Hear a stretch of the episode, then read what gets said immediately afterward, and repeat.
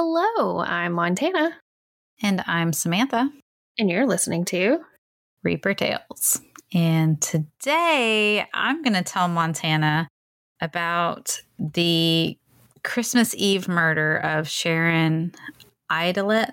And I'm sorry if I'm mispronouncing it, but it, it's it's a doozy. But this episode's a doozy. So before I even get into the whole drink thing, this might not be your your cup of tea, and if it's not, that's fine. If it's not your cup of tea for right now or ever, totally get it. It's going to be a doozy, so you might want to skip this one if it's if it's not for you, which is totally cool. We'll have we'll have another fun joint one after this. So Oh yeah. just for warning before we even get started. But Montana, before we get started, what are we drinking?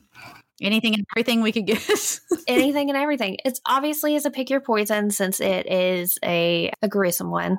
I wasn't gonna drink today, but then I was like, you know what, fuck it. I, I'm gonna this doesn't seem like a great one. I'm gonna drink with my friends. Yeah, I'm gonna drink with my friends. So I actually made a drink for the first time in forever.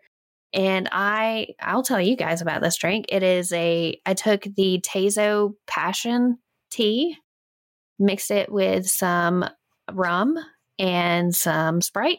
I actually have flavored ice with the tea concentrate. I know I'm getting fancy. Fancy. And uh, it's it's really tasty. So if if you guys want to try that out, mix it yourself. I didn't measure anything because I never do, and uh, I was too lazy to walk to the basement for a beer. So cheers. What are you drinking? Cheers. I was lazy in a different way. I didn't feel like making anything. So I went to the grocery store on my way home and picked out just a pre mixed something, which I'd almost never do. But I've had this brand before. We tried it. It's Flybird and it's their prickly pear margarita wine cocktail. And so it's basically like pre mixed margarita. And it's actually really good. It's nice and tart. It's not super sweet. And it's like wine. So obviously we're talking 15 ish. Yeah, And I'm, I'm only a third of the way through the bottle. So we're Well. fine. I've never had prickly pear anything, so It's so good. I'll have to try it when I'm there in a few weeks.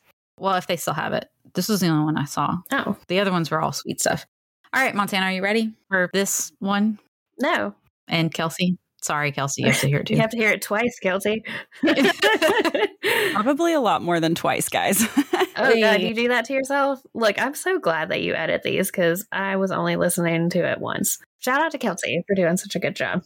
All right. So this is making me realize like the fact that I did these two back to back because the last one was Thanksgiving and this is Christmas Eve. It's like I feel even more like we're, and that's why we drink because I always end up with these really gruesome ones. But at the same time, they're cases that I feel like need to be heard because in both of these cases, I had never heard of what happened. Really? because the Thanksgiving one, the the the Black Friday one, I definitely didn't hear of, and then the Thanksgiving Day one, I hadn't heard of. So, and this one was, I feel like anybody in Florida, because it happened in Florida around this time, probably heard about this, and it's a well known case. So I know Jenny's going to be screaming at the podcast. I was about to say Jenny.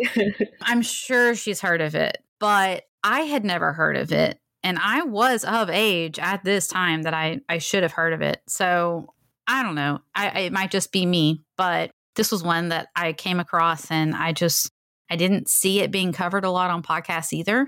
So again, I'm I'm really surprised. But when I come across these, I'm like, the story needs to be told. So I'm just more on the gruesome side. I can't do the missings and the unsolved. Those those hurt my heart too much, oddly enough, I guess, because there's just that question mark that's just sitting out there. I'm not I, I do want to solve it, but the the question mark and not having like a close just bothers me. oh yeah, I mean it hurts my heart too. You've seen me afterwards. I'm like an emotional mess. I don't know why I do this to myself. But what's funny is when you mentioned, and that's why we drink.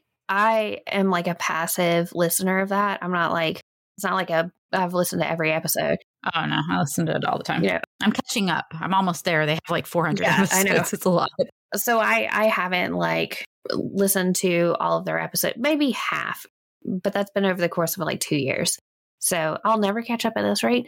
I actually mostly listen to just Em's, which makes sense. their portion, and then I don't listen to Christine. So I was actually, so I don't know if you do the Spotify wrapped, but I did. And I went through mine and I, that was my top podcast this year, mostly because the other ones I listen to, I'm caught up in. So I'm only listening to the ones that are coming out and I'm trying to catch up on theirs. What? Ours wasn't your top one? No, but you know, come on. They have like 400 episodes. We've established that. like, I just said the ones I'm listening to on a regular basis and keeping up are not on the top because I'm listening to theirs, like binging them. But you know who that we both know our podcast was the top podcast for their year, and we we both know this person. Was it Paul? It was Paul. I'm so proud of him. He was like, "Hey, I know her. hey, I know her." he sent it to me, and I was like, "Aw, did you did you Photoshop that?" He goes, "No, that's real." I got a message from one of our our friend of the podcast, I guess, and one of my friends, Liz, yesterday. She was like, "Oh, look, you're in my top podcast for my rap for the year. I was like, oh, that's so sweet. It's weird though, right? Like we're on wrapped. Like that's a weird thing to me. But yeah, neither here nor there. Anyway, just thought I would put that little segu in here, as I say on That's Why We Drink. that's what I always read every single time I see that word. That's what I read. Segu. Anyway, get ready. Um, that's that's the happy part of the story. So I'm just going to dive into it and kind of get the worst out of the way. All right. Go for it. I'm here for it. So, Sharon Aydelott was just 48 years old when she was murdered on Christmas Eve in 2013. So, 10 years ago. She was found later that day by a friend who came by to check on her. And some reports said it was actually her ex husband and daughter who found her when they arrived for him to drop their daughter off to spend Christmas Day with her mother and she had a kitchen knife sticking out of her eye socket and a deep slash in her throat. Ugh. She had been brutally beaten and stabbed to death just inside of her front door of her home in Gulf Breeze, Florida. She had defensive wounds on her hands, and there was blood around her body and on the furniture, and more was smeared on the front door. A later autopsy would reveal that there were actually two blades embedded in her eye socket with such force that the handle of one of them had been broken off. Two? Two. And the coroner had to use orthopedic surgical tools to remove the blades. Why? Okay. So somebody attacked her with two different weapons, two different knives? Kitchen knives, yeah. And beat her. What? Okay. I just like. That's a lot. Right in the front door, too. Yeah. And I'm thinking of some idiot just like wielding two kitchen knives. Like, but maybe it was like a a weapon of opportunity? I don't know. That's weird. We'll get to it. Great. So let's talk about Sharon, shall we? According to her obituary, which made me want to cry, Sharon was born in Pensacola on May 7th, 1965, to Robert Hill and Sylvia Story. She grew up in Birmingham, Alabama, and attended Minor High School until she graduated in 1983. She then attended college at Samford University, which is also here in Birmingham, and Pensacola Junior College, which is now named Pensacola State College, to earn her BA in business. Then she attended the University of West Florida, where she earned her Master's of Education in Curriculum and Instruction. She started teaching in 1998 at Holley Navarre. I don't know if it's Navarre or Navarra. I think it's Navarre Middle School and was selected as Teacher of the Year in 2005. She was loved by not just her fellow teachers, but also the students. Those that knew her said she had a quote, megawatt smile and a generous spirit, and had an exceptional way of making her family, friends, and students know that they were each very, very special to her. Sharon was such a fun and beautiful person, both outwardly and soulfully. She was so thoughtful and loved to laugh and joke. Her ability to love so intensely let you know you were loved. Being a great participator, Sharon loved to be a part of things and never retreated from hard work or obligations. She adored her children, all of her children. They were her heart and soul. Sharon believed that each one of them hung the moon, the actual moon. Through her dedicated work with the HNMS Student Council, Science Fair, and as the coach for the girls cross country team in Gulf Breeze, Sharon touched many lives in the school and the community. She sounds amazing. I will say all of the pictures of her are exactly what I see when I think of all of my teachers in middle school. You know what I'm talking about? Like quintessential middle school teacher, salt of the earth. Like I don't I don't even know how to explain it. Like the the southern teacher where had their hair up half up most of the time. Ne- didn't necessarily wear dresses because I know that's what some people think of, but just like I don't know, it's it's kind of hard to explain. But all of the pictures that I saw of her were exactly what I remembered from middle school. I'm picking out what you're putting down. I remember my middle school teachers. They all were kind of the same big blur of nondescript women. And really liked kids, I always felt like. Even though I was like, I don't even like half these kids, but you're being really nice to them. Yeah, except for Miss Radcliffe. She, I was her nightmare. I believe that. come to life. She she was the English teacher. No, she wasn't English. She was social studies, I think it was.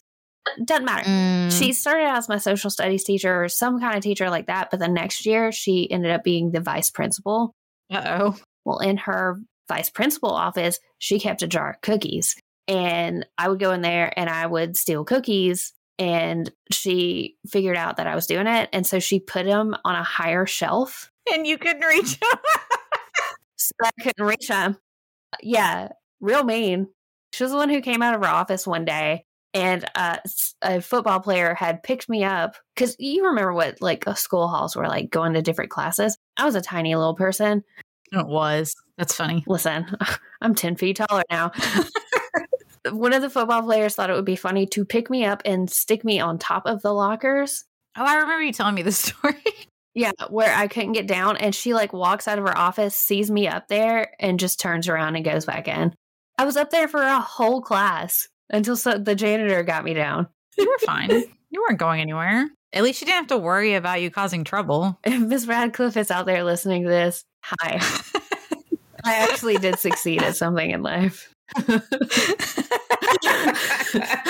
that's so funny. Sorry to derail this. I'm not calling out my teachers because that's that's a whole nother subject. So three hours after Sharon was found, police located her 17 year old son, William Brandon I- Aydelott. That's why I'm going to go by their first names most of the time. A witness reported he had moved out and that mother and son had been fighting for a couple of months. Brandon quickly surrendered and went with the police peacefully. The police noted that Brandon was clean with fresh clothes on, but they also noticed a small patch of dried blood on his wrist. And this was reported in like 10 different articles that I read. So this was obviously of note. Yeah, but I mean, depending on the type of when people shower, I mean, somebody could have just gotten a shower. Like it's normal to be a clean human being. If you're not clean, you're probably depressed or something. I don't know. Like that was me. that was me. But like I don't know. That just seems like a weird thing to point out. And also, he's like a teenager. Is that what you said? 17 year old. Yeah, probably doesn't know how to shave. This is just me guessing. Like, yeah, we're just we're just starting. Yeah, I know. I have a lot of pages to go. it, it seems real early to be making assumptions about something like that. You know, if he just showered, fair. he probably just shaved. Could have been bleeding, nosebleed, popped a pimple. Very, very, very possible. When they told him the news of his mom's death, the investigator wrote that Brandon was, quote, calm, appeared to be emotionless, other than giving a small smile a few times during the interview, end quote. Brandon was described as six foot three, about 200 pounds, and an athlete, specifically in baseball. It was believed he had a bright future ahead of him, including likely a college scholarship for baseball due to his pitching skills. Reportedly, he could throw a 99 mile per hour fastball, which, by the way, is very good. Good for him. Anything over anything over 90 is typically something of note. And he averaged about 80 miles per hour, and several pages made reference to this. According to Randy Renfro, which was his baseball coach at Gulf Breeze High School, he said that the fam the parents were getting a divorce and Brandon seemed to be having a tough time with it. He also said that Brandon's parents were very supportive of his baseball ambitions, frequently attending games and cheering for him and his team from the stands. Which seems odd because a different article I read said that after the divorce, Sharon received the house in the divorce as well as custody of the kids. And according to many, the family as a whole seemed to be doing pretty good. They'd fallen into a routine. Everyone seemed to have adjusted. The kids were doing better. The kids seemed to be happy, doing well in school, and spending time with family and friends. However, that was until Brandon seemed to start using drugs. And then all of a sudden, problems started, which, by the way, let's take a pause. When teenagers start using drugs, not all the time, but most of the time, there's a reason there. Things aren't all hunky dory and they just decide to take drugs and then everything falls to shit. There's usually a, a underlying cause and that's their way of coping or escaping. But also, are we talking about, are we talking, when we're talking about drugs, are we talking about like, like hard drugs? Are we talking about a little bit of weed or like uh, smoking weed every day? Like, I don't know that it was not specified what type of drugs because they're probably not going to go super into that it's marijuana was definitely mentioned. I will go over a few things that he tested positive for later. Because marijuana ain't gonna do it, my my friend. I'm gonna tell you right now, it wasn't. It wasn't. Okay. I don't. I don't think it was just minor. I, I, it wasn't just marijuana. Because right also now. it being from the south, like people uh tend to. He does drugs. He smokes pot. Oh yeah. Calm down, Betty. He been he been he's been snorting that weed. That's not how that works. That's not how that works. once his mother found out about the drug use, I mean, obviously she's a teacher. And so she confronted him about it. And that was when the rift between mother and son started and started to grow and fester. Soon his grades were declining. He started losing weight and he started losing interest in the things that he used to enjoy, like friends, sports, and working out. His behavior started changing drastically. He even sent bizarre, quote, bizarre texts to a girl he had dated and then unexpectedly punched a friend who he thought was seeing her, according to court documents. Okay, it sounds like this dude's depressed. I would have to agree. Let's keep going. Apparently, his family had an intervention for him on December 10th, 2013, when he tested positive for marijuana, opiates, and benzodiazepines. Hey, that's what I have. So, not small stuff, definitely not stuff he wasn't prescribed. Obviously, I mean, I mean the benzos. I don't, I don't take uh, opiates yeah. or pain medication. Thanks for the clarification. We needed that. But uh, that's some hardcore shit. He tested positive for all three. That's a lot to have in your system at one time. That's a lot of downers too. Yeah. And if you're already depressed, like topping it off with, you know, benzos, alcohol, but painkillers, like, uh-uh, it ain't, it ain't gonna work. Not good. He was checked into a rehab facility, but his father checked him out less than two days later after Brandon passed two drug tests at the facility. Okay. He was there for two days. He didn't have access to drugs. Of course, he passed two drug tests. Depending on like the schedule in which he was taking it, if he was taking like opioids every single day for like weeks on end, the withdrawal from that, it's out of his system, but he's in for a, a withdrawal. Oh, yeah you want them in a rehab clinic because they can take yeah. care of them the way that they medically need to be taken care of. It's not small. Yeah. Let me just tell you, I had an ex. That you did. That had some withdrawal symptoms and claimed he did it without any kind of medical intervention. Let me tell you, it's I looked it up because I needed to know. That's not possible. It's not possible. It's literally not possible.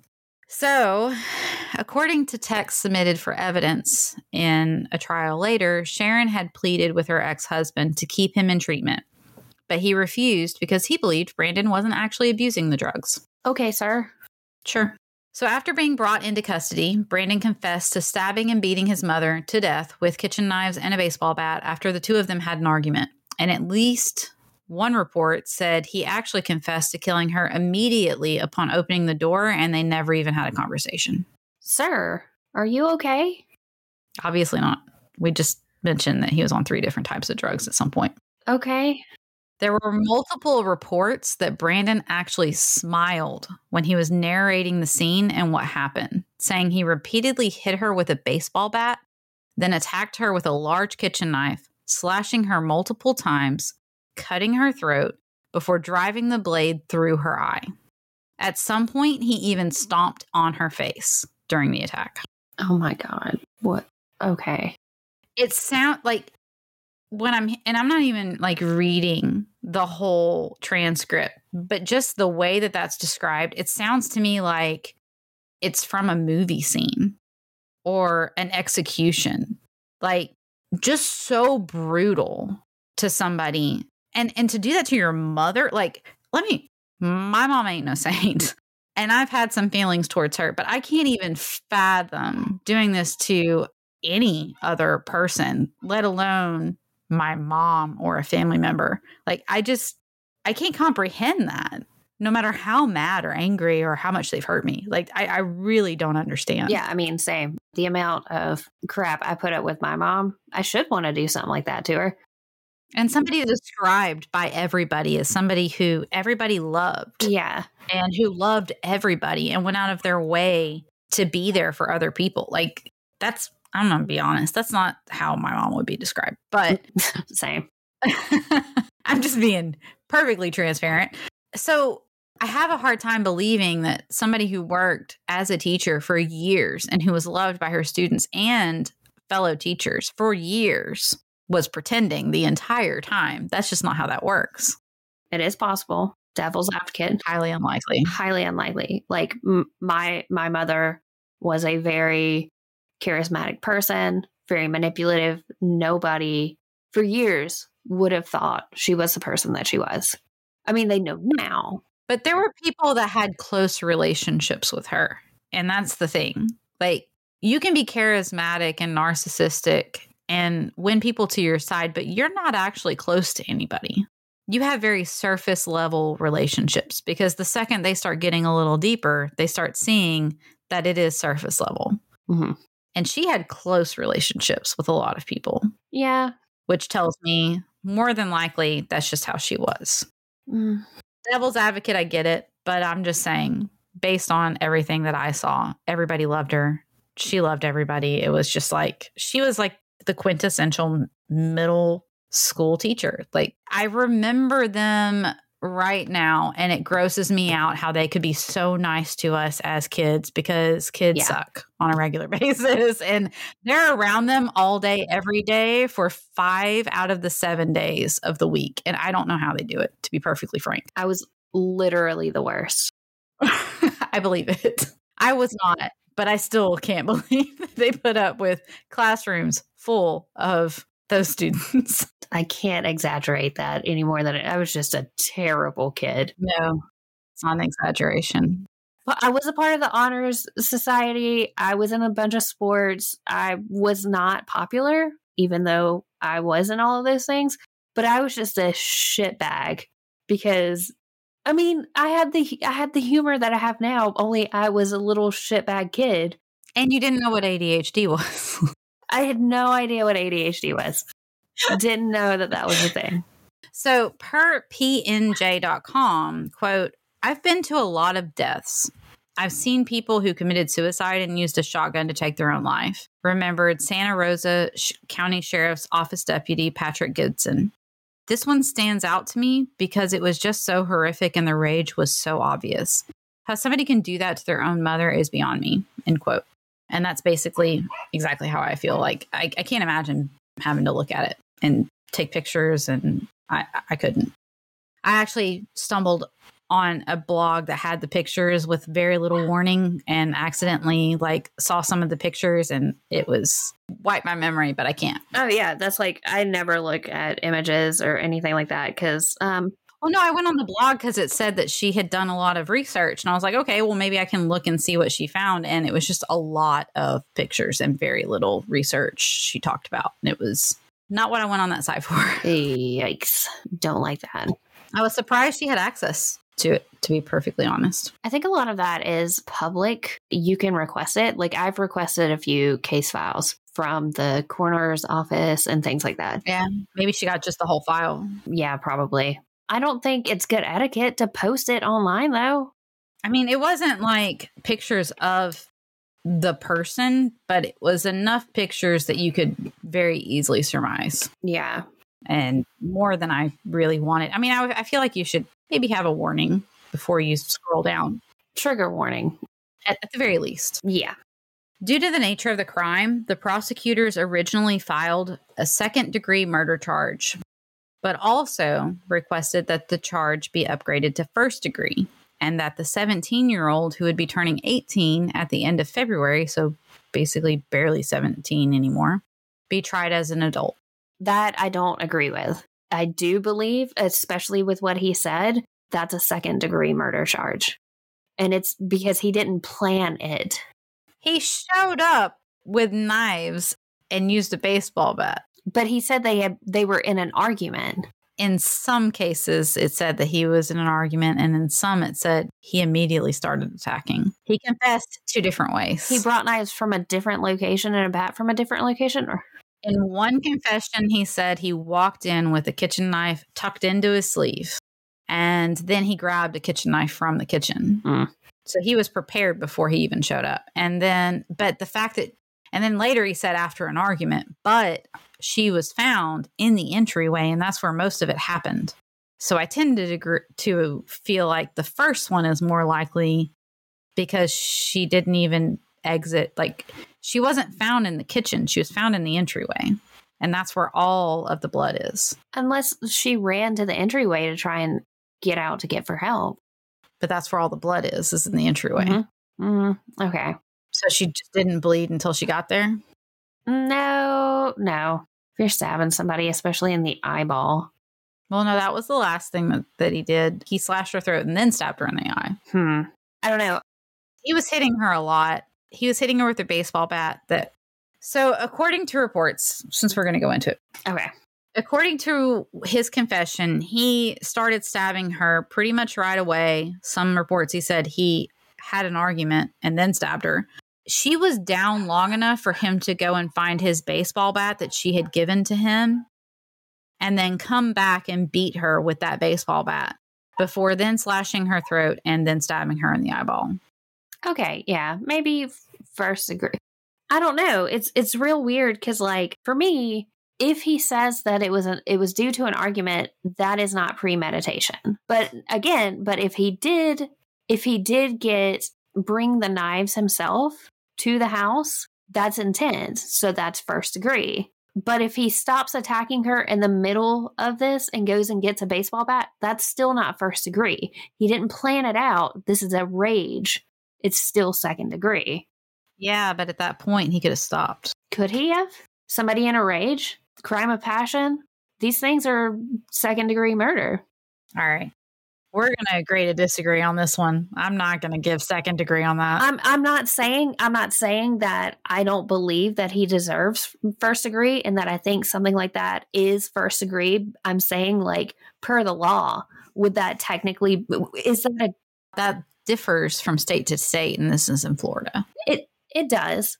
Their definition of the different degrees do differ state to state. It it does. But I think just in my head, I'm like, why would you take the risk as a prosecutor to go for first degree murder? That's why they initially filed for second and asked Yeah. to upgrade it to first. When it's so it to me it's kind of questionable, you know. well, I think they felt like it was questionable because of his age more than anything else, but they also wanted to try him as an adult. So, if first degree was approved, that would make him eligible for a maximum sentence of life in prison if he was convicted, because according to Florida law, the death penalty is not an option if you're below the age of 18. Great law. That's fair. That's very fair. I, I think that caveat's actually kind of important. I think it is too. Although I do feel like I always wonder about the idea that 18 is the age of suddenly you're an adult Yeah, I don't like that either. I because I don't feel like you are an adult at 18. I feel like you're an adult at maybe, possibly 20, 21 23. at best. Let's be honest 21 is when you're able to drink. You're not an adult. You are still as irresponsible as you were at 18. Let's be perfectly honest. You do not really know what is going on. And I get it. You feel like you do. And and there's a lot of responsibilities thrown at you, but there's a lot of kids that don't have those responsibilities and they don't know what it's like to be an adult. Well, and a lot of people don't actually become like self aware until they're in their mid 20s, if they even do. Most people don't. Your frontal lobe is not fully developed, and there's enough science to back that up. Why is this still a thing? Why are we setting it at a certain age when that age has been proven that you're not fully developed at that point. Well, it's also like, yeah, murder's bad. Murder is bad. Like he should definitely be punished for this. Obviously. It doesn't matter the age. I just freaking watched a terrible movie. It was something about the I don't remember the title of it, but basically a 12-year-old killed a bunch of people on Christmas. So it was a Christmas horror movie. Yay. Oh, great. Because that's what we watch before Christmas or before December 1st. Anyway, but 12 years old or 18 years old, you killed a bunch, you kill a bunch of people, then there should be consequences. And I feel like if you do this at any point in in time, you should definitely be locked away and and maybe we're going to try to rehabilitate you hopefully. Yeah. Cuz when you're that young and you do something like that, there's definitely something broken there. Well, it's it's not just like it's again that whole like they're not self aware, that whole like empathetic portion, and it could be, it could be. That's worrisome, though, right? Yes, because I mean, I look at my ten year old stepdaughter, and she can do some of the most outlandish and crazy things, but also she's one of the most empathetic people I've ever been around. She loves her siblings, and she will do all kinds of things for them, but she will also scream at them because that ability to manage your emotions is just not there because you haven't developed it. And that's understandable. But you have that empathy. There's there's that swing, right? Yeah, well, and there's also a difference between empathy and sympathy. Like you can be you can have sympathy for something and not have oh, empathy, yeah. but that's like a sign of a, a psychopath. I think it's hard to make a decision that can affect, you know, somebody's life, like having them and again he took somebody's life i get that but when you're when you're not fully developed when your brain is not fully developed and especially if you maybe have signs of instability or sociopath or psychopath or you know any type of anything like that i don't think that you can take you can make a ruling to take their life away because there's still a chance that they can be rehabilitated no i would agree that's not cool bro don't like it. I would agree. Can I just add one little tidbit? no. Um, I just. well, I'm going to. Oh, we'll just cut it. Oh, wait, you're doing the cut. shit. we did not plan this out well. Empathy typically emerges during the second and third years of life. Okay. Yeah. So that's when people like develop empathy. And then self awareness, meaning having an understanding of your own thoughts, feelings, values, beliefs, and actions. It means that you understand who you are, what you want, how you feel. That is 18 months of age. A child is self aware. Now, I don't think it, you, that's mm. not what it means when you say self aware, Montana. Yeah, no. That's the ability to have it. Yeah, the the ability to have self awareness. Because I re- I remember when I became self aware, it was very unsettling. Let me. It's something that you have to develop sometimes. Yeah, because it gets really uncomfortable, and that means you have to sit in that uncomfortable feeling for a while and decide. You know what? This doesn't feel good because there are things about me that aren't great. Yeah. And I need to work on those. And that doesn't feel good. And it takes a certain amount of maturity to be able to acknowledge that and then turn around and make yourself better instead of saying, Yeah, I suck at that, but I need to work on that instead of, You should be aware that I suck at this and that's your problem now, not mine. Yeah. I feel like that's the difference of maturity. Yeah, mat- yeah, maturity, self awareness. There's a point in time unless you get to that point in your life where you can look at things and say, oh, that sucks about me. I don't like that about me. Let me fix that. Instead of looking at a situation, recognizing that you suck in this situation, but making the responsibility for that change to be on everybody else putting that on yourself. Yeah, putting it on yourself instead of putting it on everybody else. And not everybody is capable of that. And I'm not saying that they, you know, it's still not their responsibility to do it. It's still their responsibility to do it. But if they're incapable of it or they don't have the tool set to do it, well, then that becomes a question of okay, so are they immature or are they mentally unsound? Yeah. And I think that's where the question becomes a problem because you have personality disorders that will not acknowledge when they have issues because, as far as they're concerned, it's everybody else's problem and they refuse to acknowledge it. Okay, so now we're dealing with personality disorders, not necessarily maturity. So, if it's a personality disorder, do they deserve a mental health intervention? instead of jail because jail's not going to get them anywhere. Well, jail's not going to get them anywhere anyway. But a mental health facility may not either. Not only will it might not help them, but they may just learn how to say what they need to say in order to get out, in which case they're still a danger to society. Well, we're about to get into dangerous territory if we talk about. oh, yes, we are. We are. Just wait. I'm Oh, great. Oh, perfect. It is dangerous territory. I'm only halfway through my pages. I better go. After his arrest, the court obviously questioned his mental state, but he was ultimately deemed competent to stand trial. The trial was delayed for more than two years, and he was held without bail waiting for the trial. You know why they did that? He was already a tall motherfucker, a big motherfucker. He already looked like an adult, and it pushed him past that age. hang on. Okay. So, oddly, I found in more than one article that he was initially not found competent to stand trial Oh, and that he went through competency training until he was found to be competent. Apparently, there's no protocol on how long competency training takes. For reference, according to bachelor.edu.au, competency based training refers to a learning model where students must demonstrate the required level of knowledge and skill, competency, on a task prior to advancing to the next task. So, how do you find somebody competent to stand trial after this type of situation? I really don't know. Can you really learn what it means to stand trial and, and face the consequences if you're initially said that you aren't competent? I really don't understand. So, that's why it took two years because he went through this training so that he could learn and thereby be competent. no, you can't. That's not how that works. It's not how it works. Also, it's probably some Yahoo on the internet who's like, my 10 step course, I can get your incompetent child who's up on murder charges. Obviously, it was a 10 step course that took a long time because it was two years. They did that on purpose. They did that on purpose. It was either, I, I highly doubt his defense would have wanted to d- delay it like that. In any case, eventually, when it came to trial, Brandon waived his right to be tried by a jury and instead opted for a judge trial. I'm assuming he was invi- advised that taking this to a trial would not do him any favors. In some cases, it is a good idea, especially if the state is a death penalty state. Florida is, right? yes, and I feel like this in this case it was a it was a good call. a judge is going to look at that and they're going to be like, typically, a judge is not going to sentence somebody to death, Well, they don't want that on their head. conscience, but also a judge is more than likely going to give you a very harsh sentence to neg- fix his I'm uh, un- unable or their inability to sentence them to death.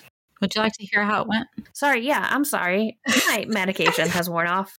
Okay, so during the trial, a psychiatrist who evaluated Brandon named Dr. Scott Benson told the court, the judge basically, that Brandon's schizophrenia caused him to hear voices and that he even suffered from hallucinations. Brandon had told his doctor that the voices were commanding him to kill his mother. According to the doctor, he believed that these very issues are what drove him to commit such a violent, brutal, and evil act. Thankfully, the doctor also made sure to emphasize that he felt Brandon was a danger to society and would continue to be so. Yeah. It was believed that Brandon had been using drugs, which we have already mentioned, and that had contributed to his mental health decline.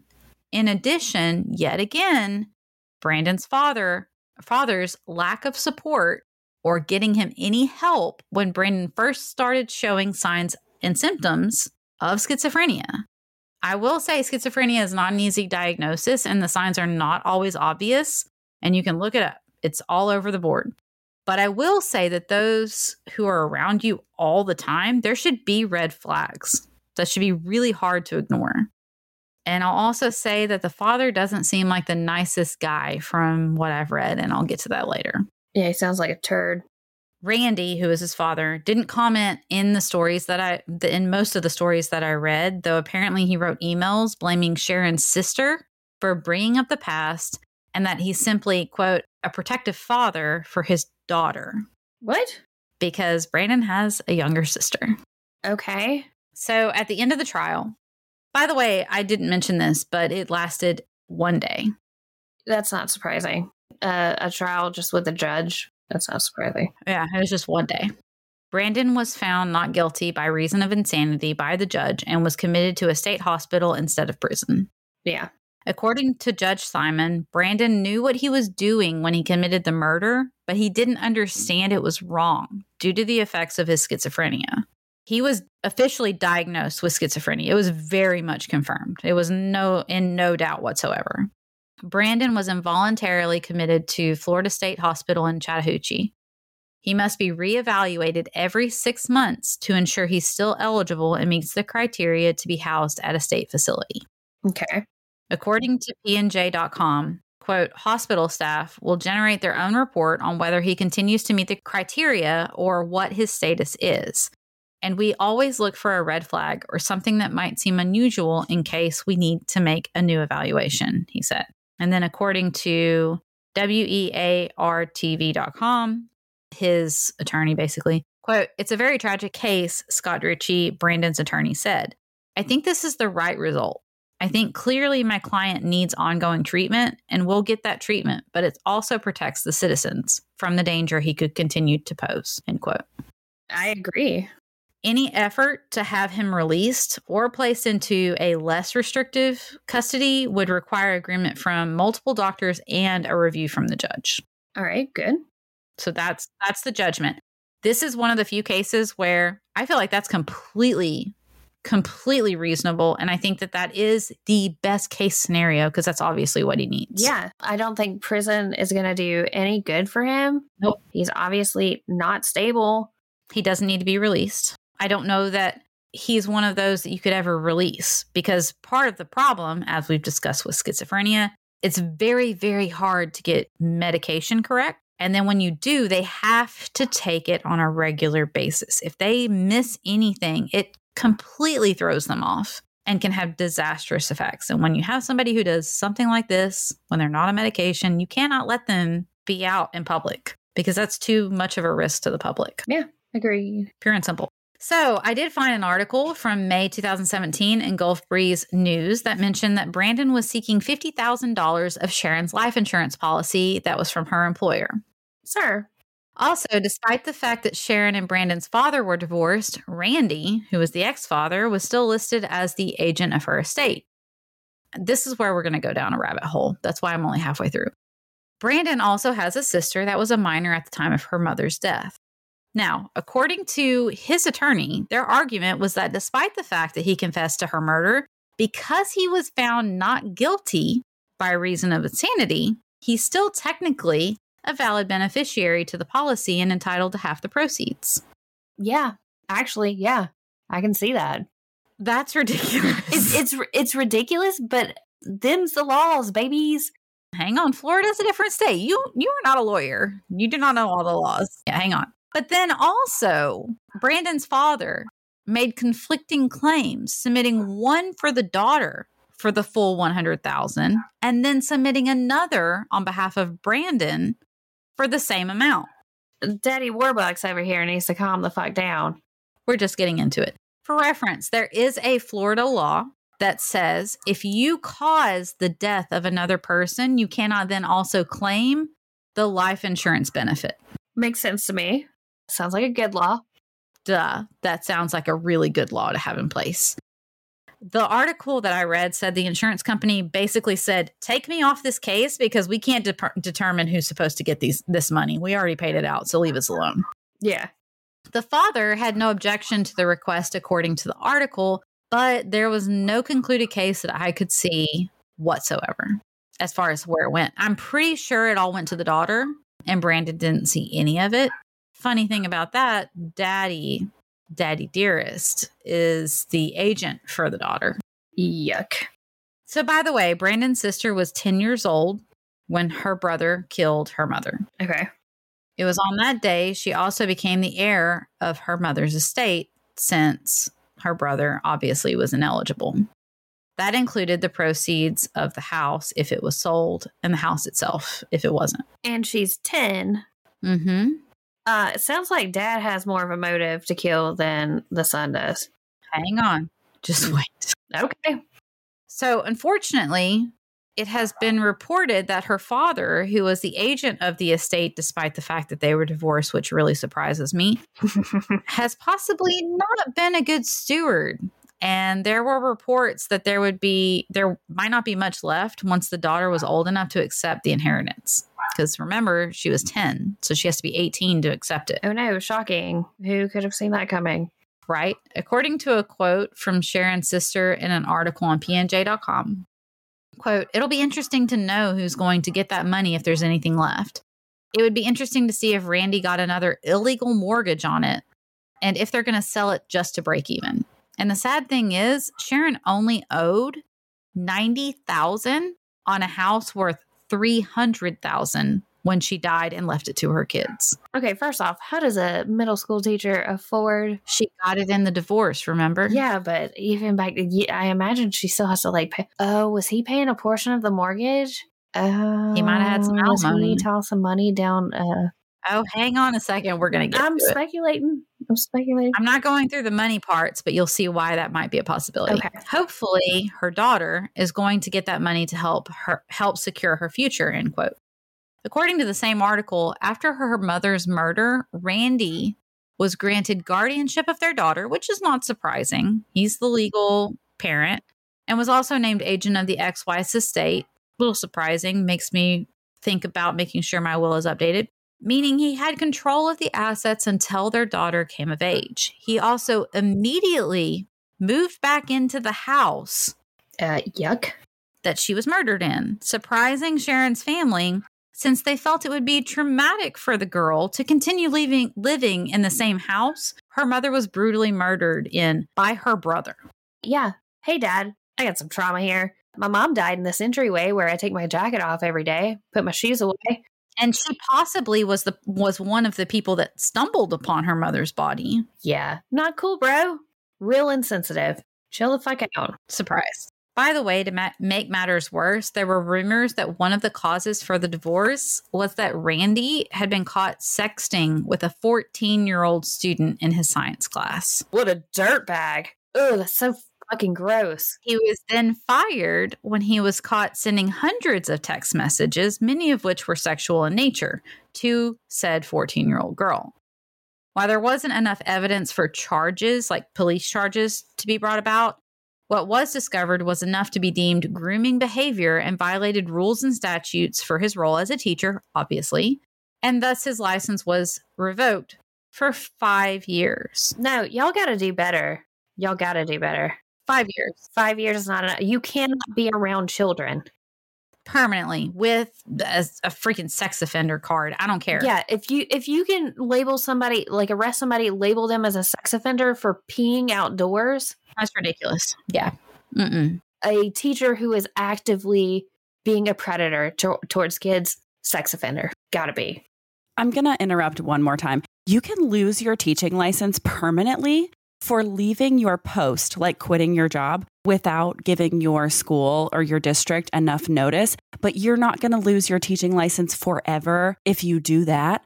Yeah. I'm going to do a Montana right now and say, what's it like to have male privilege? Yeah. What's it like to have a dick? like, that's just This is the Reaper ridiculous. Tales podcast. That should not even be a question. Like, are you kidding me? You should never be allowed to teach whatsoever. It shouldn't be allowed to be around kids.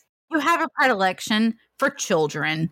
Get fucked. All right. Next next line. By 2017, the house had been threatened with foreclosure 3 times, possibly a fourth. And each time, the foreclosure was stopped by money from the daughter's guardianship account. Oh, Daddy Warbucks wasn't paying the mortgage.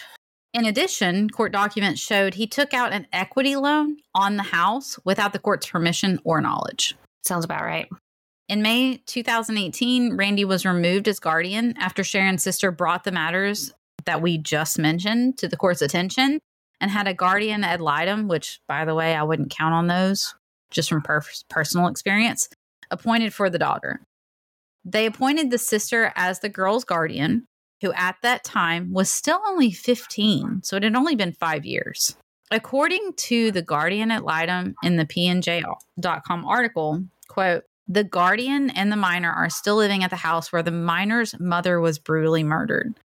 The Guardian ad litem wrote in an emergency motion filed to address the daughter's emotional and financial well being.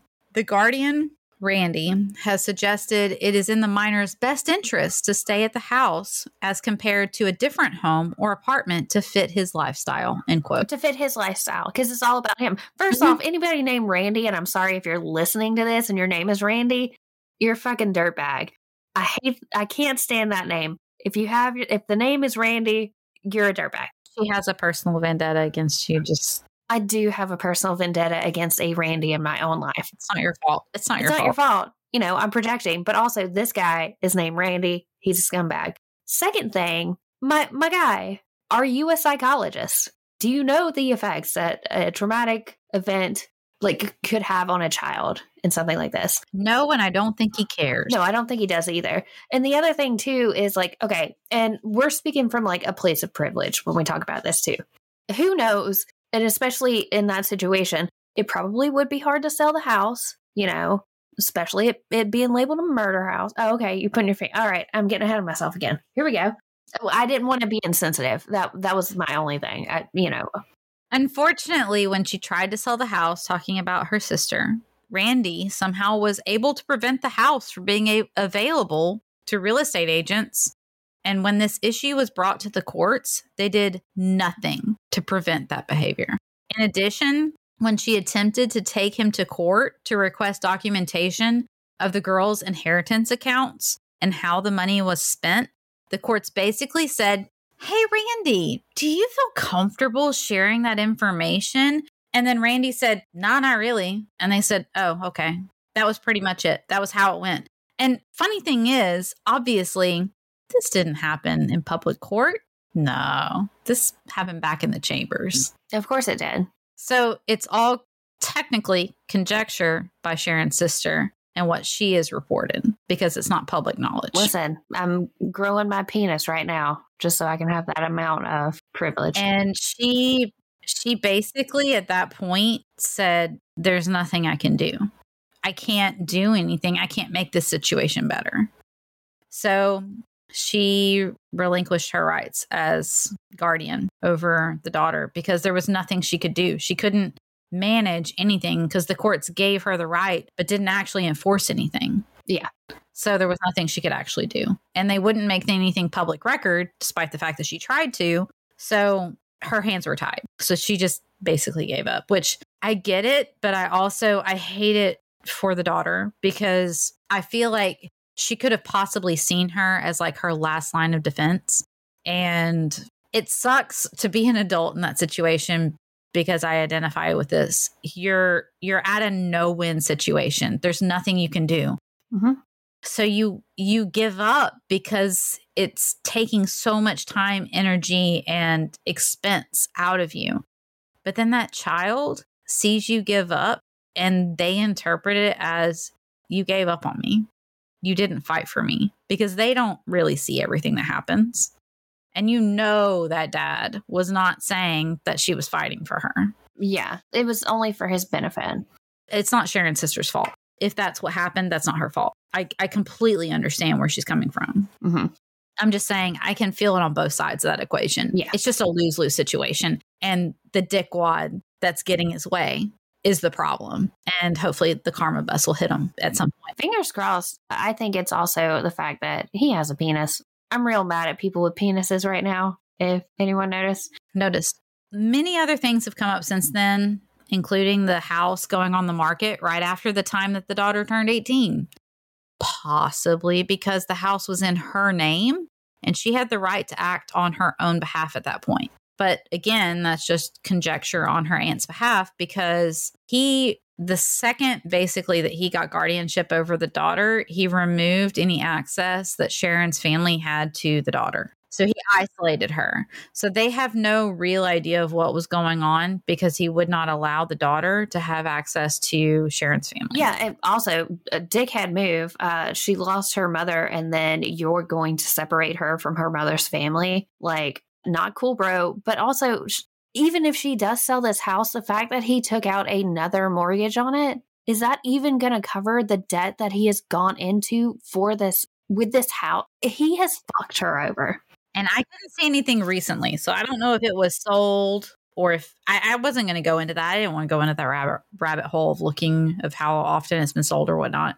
That was from 2018. So it could have been, but honestly, if he had more than one mortgage on it, probably not. I mean, if she was able to sell it at the rates that things skyrocketed around 2020, 2021, and things like that, 2022, 2023, I mean, she would have made. She probably would have made enough. Well, no, no, no. It's still a, it's still going strong in Yeah. Florida. Let me just tell you, based on clients I've talked to. Well, let's do a caveat. Interestingly, according to Florida law, 689.25, the real estate agent is not required to disclose if a home was the site of a homicide. yeah, And I mean, even if you ask, I don't think they necessarily have to tell you, but it's kind of like people that think that if they ask a person if they're a police officer, they have to say it. Newsflash, they don't. Hmm. They can they can totally lie to you. They're they're not required to And- tell you they truth. will. Just FYI. and they will. the last little bit I could find in 2019, Brandon was moved to a less restrictive facility at the Florida State Hospital based on recommendations of the staff there. Since then, I've found no other mention of his name or his treatment. As far as I know, he's still there, and I didn't see anything specifically mentioning any release of any kind. Of course, it could have been done quietly. They could have changed his name. There's no way of knowing, but I I really tried to see any kind of update and outside of 2019 when he was moved to a different facility, I didn't see anything else about him. So as far as I know, he's still in a state hospital. Well, what's interesting to me is the fact that the dad obviously has way more motive to hurt the mother. Yep. Thank you. And this is speculation, you know, and I'm not saying that this is actually happened. It's not something I'm saying that I actually believe. I am simply speculating. Don't see me. It seems like he had a lot more motive. I don't know why you say don't sue me because go ahead. you got anything? I, I literally don't have any. I have this little dinosaur I'm crocheting. Look, we are an indie podcast. We are not a podcast that is seeking out for a lot of money. So if that's what you're looking for, go elsewhere. Yeah, we we actually put a lot more money into the podcast than we probably will ever make from it. So go ahead and try and. 100%. But my whole thing is like, You can have all the debt you want. I promise. I've got plenty. yeah, same. I'll share that. That's fine. But my thing is like he had way more motive, and especially if there is a vulnerable child involved in this, and if this child is suffering from something that severe, uh, it wouldn't surprise me if uh, you know, just if. And that's my whole thing about it. You know, I felt like Mr. Ballen researching this because I read the basic summary and I was like, oh, freaking heck, he's nuts. Okay, he's nuts. And then, oh, okay, so he had schizophrenia. So insanity is a, a decent plea. That makes sense. And then I looked, I saw this insurance thing and then I pulled that up and delved deeper. And then the more I heard about the dad, I thought the exact same thing. It was like, he had a hell of a lot of motive and he got out of this with nothing hmm nobody was looking at him for real. And he knew what was going on with his son. Whether he denies it or not, it doesn't matter. He knew there was something going on. And he got him out in two days from rehab. So I, it makes me want to, I almost want to say, like, he's culpable. He used his son, then played him like a fiddle and got out scot free. hmm Yeah, I agree. Conjecture on my part feel free to sue me i don't have anything because uh, i got four kids and we can't afford it but good luck with, good luck with that but i'm just saying like it didn't take very much digging to be perfectly honest which makes it even more suspect hmm i feel like there's definitely some sus stuff going on in the case Oh, for sure. 100%. There's something weird going on. And I hate it for Brandon because this is another case where there's a mental health issue that was not dealt with and it wasn't addressed. It was ignored and it got to the point where this happened, whether it was because somebody abused that knowledge rather than treating it or whether it was a neglect situation which still makes you culpable in my in my opinion. Oh, yeah, for sure. What's so interesting to me now, too, is like we're all so openly talking about our um, mental illnesses that uh, It's there's not that big stigma on it. And you look at which is good. That's what I've been hoping for for years. You look at the Thanksgiving Day murders and you look at this one and you see family and parents who are trying to like brush it under the rug, pretend it doesn't exist. This should exist. It's a problem. And I like just in my own experience with my own mental illness and things like that, we joke about it on the podcast to some extent. Oh, she's forgetful, all of this stuff. Blah, blah. But what you what you don't get to hear about is like the debilitating like effects of it. And there are some. There there are some serious ones. Well, you don't get to hear the conversations that Montana and I have that are serious where we have really tough days and we message each other and say, "Hey, I'm having a tough time. I need you to like listen to my ranting that makes absolutely no sense. And it never does. Or suggest something I need to watch on TV right now, or text me every 15 minutes to make sure I'm okay. And we do that because that's what you do when you know somebody has issues with their mental health and they're struggling at any point in time. I forgot about the whole text me every 15 minutes while I'm in the bathtub. So I know I don't have a, a stroke and die. It happens every so often. It happens every so often. That's my anxiety. I mean, I think out. it's good to be open and honest about mental health things because we all deal with it. And that was something I actually, I think this was a little triggering just in general for me because, I mean, you know, I had a really tough situation a few years ago. Mm-hmm. And I hear music now, and there's music that connects to me on a way that anybody who has not dealt with that will not understand because the the language they use is so nuanced that you only really identify with it if you've been there. And this is as good a time as any. Every single day for me is a suicide prevention day for me. Every single day. If I can share a message that says, I love you and I want you to reach out to me if you're having a difficult time, I mean it and I want you to reach out to me. I've told that to Montana, I've told that to all my friends. It's important, especially during the holidays. So if you're struggling, if you're having a hard time, reach out, please, by all means, on our social media. Feel free, post a message, respond to one of our content. I will respond to you if I see you. The second I, re- I see it, I will respond to you. Don't leave it out there. Don't not reach out to somebody. That's that's not okay. Period. We love you the best day to get help for whatever you're going through is today. Yeah, 100%. It's today. 100%. Don't reach out to me if you're having problems because I'm going to send you a picture of a potato wearing a crown. I'm not going to be helpful. that might be helpful. Who knows? That that, that just that, that might be helpful. I don't know. Maybe I should get a copy of that picture just so I can sit it. Just seriously, uh, if if there's ever a time, do not give up. Holidays are hard. Oh yeah, definitely. If if you have no one else to reach out to, reach out to us, please. I'm I'm not good during the holidays. I cried eating macaroni and cheese the other night. That's why I'm on the social media. it would just if I was on the social media, it would just be live videos of me on the Facebook crying eating mac and cheese. But also, I I fall asleep at like ten o'clock Central Time. So if you reach out after that time and I don't respond, it's not because I don't love you. It's because I'm dead asleep and I might respond at like 3 a.m. Central Time because my cats woke me up. But I will respond, I promise. Or if it's really late, you can hit me up on the email reapergals at reapertales.com because I am probably awake. Probably. Very likely. I don't sleep a lot. Fair enough. You really don't. You're on all kinds of schedules. Also, uh, social media, in case you didn't know, Reaper Tales podcast. So, uh, Facebook, Instagram. Find us. We love you. We really do. So, send us your questions for our 100th episode.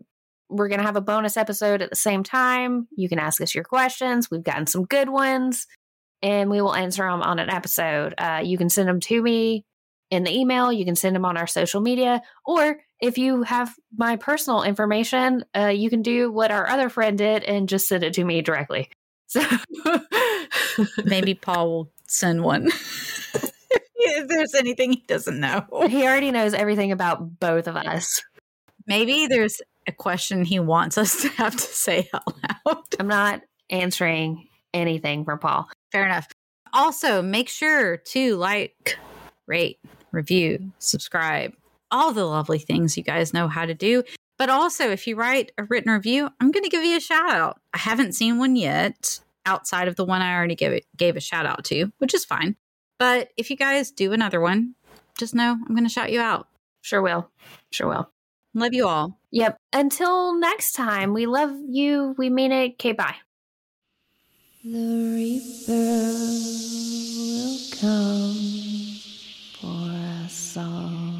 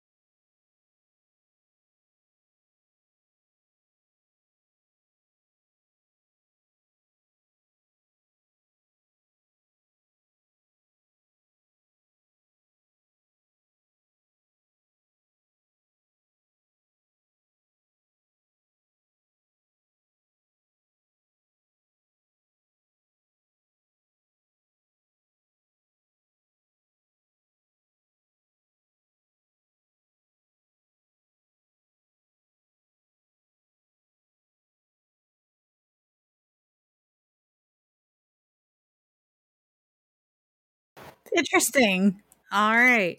Uh,